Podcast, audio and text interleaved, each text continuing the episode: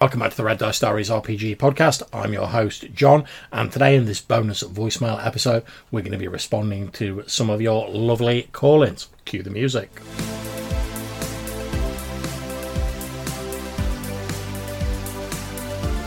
And first up, we have a few calls about our recent Abominable Snowman episode.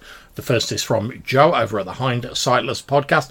Definitely give that a listen if you get a chance. Take it away, Joe. Hey, what's up, you two? Awesome to hear you back on the mic, Hannah. I love the abominable snowman. I especially love his North American cousin, Bigfoot. I've recently just just dove headfirst into the insane ocean that is the Bigfoot community and people who go out looking for Bigfoot. There are all sorts of crazy theories out there on why you can't find Bigfoot. Look up ultrasound. Look into ultrasound. It's the thing some big cats can do, like lions and tigers. It really messes with human perceptions, and there are theories that Bigfoot can do, and that's one of the reasons he's so hard to find. So I would give him super crazy mind powers and shit. But if I was to do Hannah's idea, where it's like Mr. Jenkins is really the Yeti, I would have the party figure that out. But at the very end of the adventure, like out in the woods, the the party hears something and they catch sight of something like moving through the woods and it's spooky and awesome. Great stuff. Peace out. Thanks very much for the call in, dude. Much appreciated. Yeah, I think you could definitely do that if you wanted to go the sort of Scooby Doo method, you know, have the hint that although this was like a fake monster, there's actually a real one out there. Although, again, I think it'd be a bit difficult to do in D, well, a bit more difficult to do in D&D style games when there's so many monsters knocking around anyway. Whereas if you're playing, I suppose, a more sort of like covert game where like monsters aren't really like publicly known, that'd probably work better. I think again you'd have to be wary of the sort of revelation of it being old Mr. Jenkins not being too much of an anti-climax. But I think yeah, one way of dealing with that is to have that as a sort of midway point and then once you've discovered that no this one's fake but potentially some of the the clues or whatever lead to the point towards the existence of a real Bigfoot, then that could become the sort of main quest, I suppose.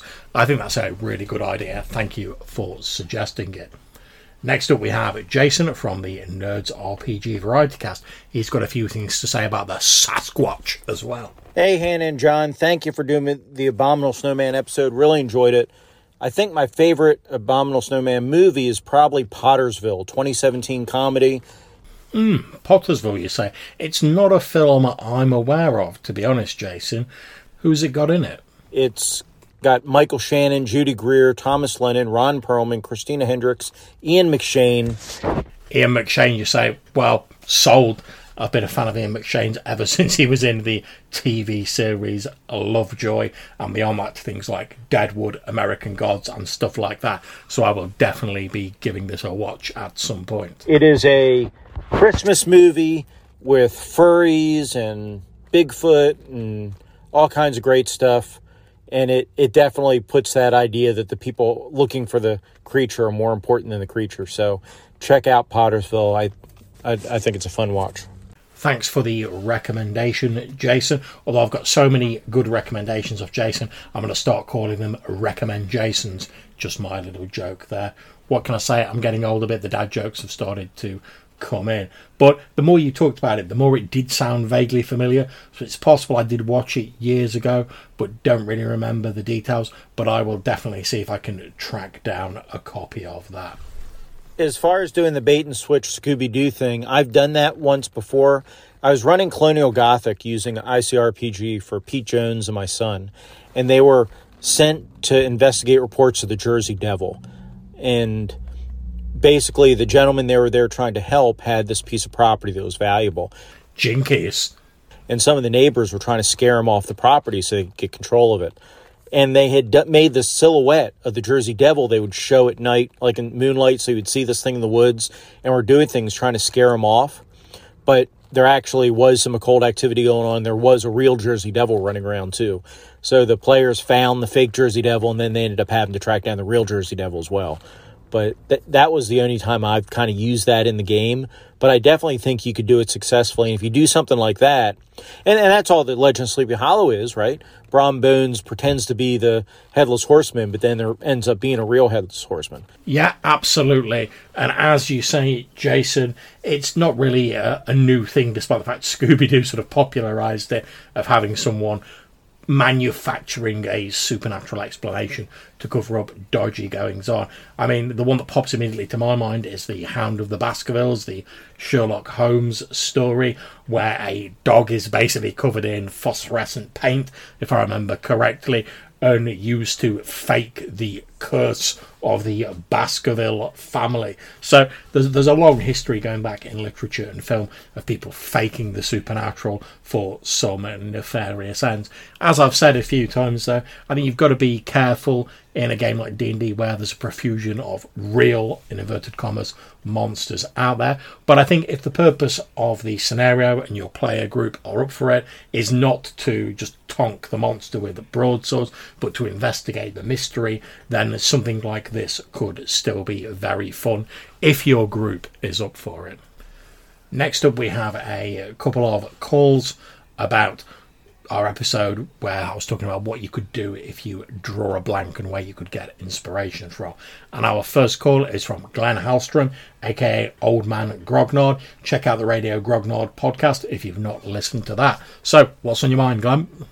Hitting it out of the park again. I like that episode about hitting a blank spot. With me, you know, you can't think of anything to, to, to, write. With me, substitute game session for episode of podcast because I have the same problem. And just to make anyone aware who's not already listening to Radio Grognard, Glen puts out a podcast pretty much every day. It's always informative and fun to listen to, and his output is pretty prodigious. So I can understand that sometimes, you know, it might be a little bit difficult to keep that flow of ideas going, but somehow he always manages it. I've been putting out more episodes sort of every weekday recently. And it is a challenging thing to do sometimes. I'm in awe of the fact that Glen's been doing it for a fairly long time and shows no signs of slowing down in the future. Long may it continue. But as far as like prepping goes, yeah, I I'm a film buff, so I've got tons to to take, uh, you know, to draw from. I've got a whole bunch of like old Mill Creek public domain and other things of different genres that I watch once in a while for inspiration or regular movies. I've used things like um, I've done I've done a, a uh, Hyperborea session based on a a spaghetti western and it worked out great. For some reason, westerns work out great for fantasy. Yeah, absolutely. Westerns work out really great for that. I think it's partly that idea of, you know, like the posse all coming together to face off against a common enemy or situation. And obviously, not just for fantasy, but it works pretty well for sci fi as well. I mean, let's face it, a lot of the original Star Wars stuff is pretty much a western in space. Um, I also like. I'm going to have to be writing a gangbusters uh, game pretty soon for the convention, North Texas. And pro- what I'll probably do is watch some of my film noirs or my gangster movies, or my copy of the complete Untouchables, the old the old uh, Robert Stack series. Great for that kind of thing. Just think on think about genre. That's what I say. Anyway, Great episode, man. I'll talk to you later. Bye. Thanks very much for the call in, Glen. Much appreciated. Yeah, I've got to admit, I'm not really familiar with the original Untouchables series, although obviously I've seen the film Untouchables and very much enjoyed that. I know you've spoke about um, Gangbusters a few times in the sort of latest iteration, Gangbusters BX, I believe it was, and I really need to get round to having a look at that since I've run a few games set in sort of Prohibition era America, but not that particular system. Weirdly enough, it's always been like World of Darkness games and stuff like that. But I think you make a very good point. You know, sometimes stepping outside of the perceived genre you're running to get inspiration can lead to some surprising and interesting ideas. That's a great tip there. Thank you very much. And next up, we have Jason from the Nerds RPG Variety Cast, who also wants to talk about what you should do when you draw a blank and maybe the, the well of inspiration has run a little bit dry. Go ahead, Jason. Hey, John, Jason here. Your what to do when you draw a blank episode was great. I yeah, I draw from movies and novels and you know sometimes modules. What I like to do is genre swap. So I will, you know, watch something like sci-fi and then take the base idea and adapt it over to fantasy or vice versa, things like that. Um, of course, Dungeons and Dragons is really more or less a Western. You, you know, I realize it's medieval trappings, but the world's more like a, a wild American Wild West kind of thing. So it's easy to adapt Western plots over there, uh, you know, from Western movies and Western TV shows and whatever. Um, the the other thing I wanted to mention is news stories. I, I've wanted to run a game where I use news stories and would actually give the players, because we're playing online, links to real news stories. That is an absolutely great idea, Jason. Thank you very much for the call in. Yeah, I mean, there's a lot of crazy stuff going on in the world, and a lot of newspapers now they have like back issues and articles and stuff like that available for free online that can serve as a great resource. If I remember correctly, I did either a YouTube video or a blog post, or probably years ago now, I forget, about sort of how you could take a news article and sort of twist it to fit it in a in different genres of game. So whilst I think yeah, you definitely and absolutely could do like a modern world game using stories as inspiration. Obviously with a bit of sensitivity if it's more recent stuff, but you can also just take the sort of like the the core of a news story and you can tweak it to fit different genres as you were talking about you can do with Western plot lines for D and D. There were some news stories, and this is maybe five years ago now, or I don't know how long ago, but th- there was a guy that w- was caught in a house that was supposed to be a haunted house. He had a katana with him and a Bible, and you know he's obviously mentally unhinged. But you know that's a great basis for some kind of modern game, right? You know, was he unhinged or was he really after something? you know, in a modern investigation game, whether you're doing, you, you know, something like Delta Green or, or whatever. Yes, absolutely. That could be a great sort of hook or inspiration for a Hunter style game. Now, I've ran a, a few Hunter the Reckoning games from the, the old World of Darkness sort of uh, series of games, and in that, you're basically people who've been blessed in inverted commas by these mysterious sort of angelic entities that suddenly make you slightly more proof against monstrous mind magics and give you the ability to sense monsters and to strike back against them.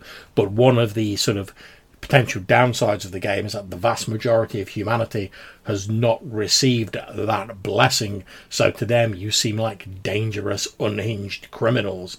And also in the game originally, there was a little bit of uncertainty about what these messengers aims were in like blessing people. Were they really blessing people, or were they perhaps corrupting them and shaping their visions to have them target specific creatures, or were they even creatures at all? Later on, it was revealed that yes, they were, but certainly earlier on, I found that sort of uncertainty far more intriguing than the eventual resolution. It, another one, there, there was in Philadelphia, they found, I think it was Philadelphia, they found all these body parts and gym bags shoved in a dumpster, which was, you know, really heinous. But obviously, you can do something with that in a, again in a modern horror game. So, so I was going to do a modern horror game and, and, then link to those news stories, have the players find that and and tie them all together in the plot as clues.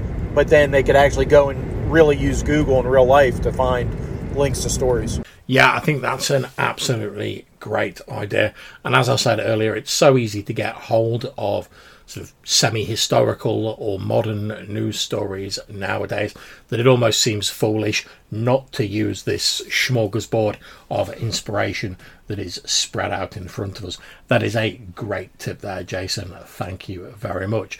Now we're getting on near to the 15 minute mark, so I'm going to wrap up this episode. We still have some more voicemails to respond to, so if your message hasn't been answered in this episode, don't worry, we're going to put out another one in a couple of days and we'll address the remaining voicemails there.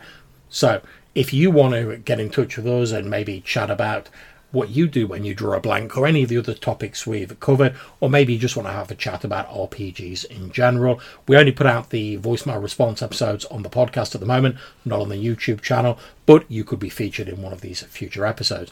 If you want to leave us a voicemail, you can do so using SpeakPipe or Anchor. There's a link in the description down below, or you can send us an email to rddrpgpodcast at gmail.com. Until we see you again, take care, stay safe, and whatever you're playing, have fun.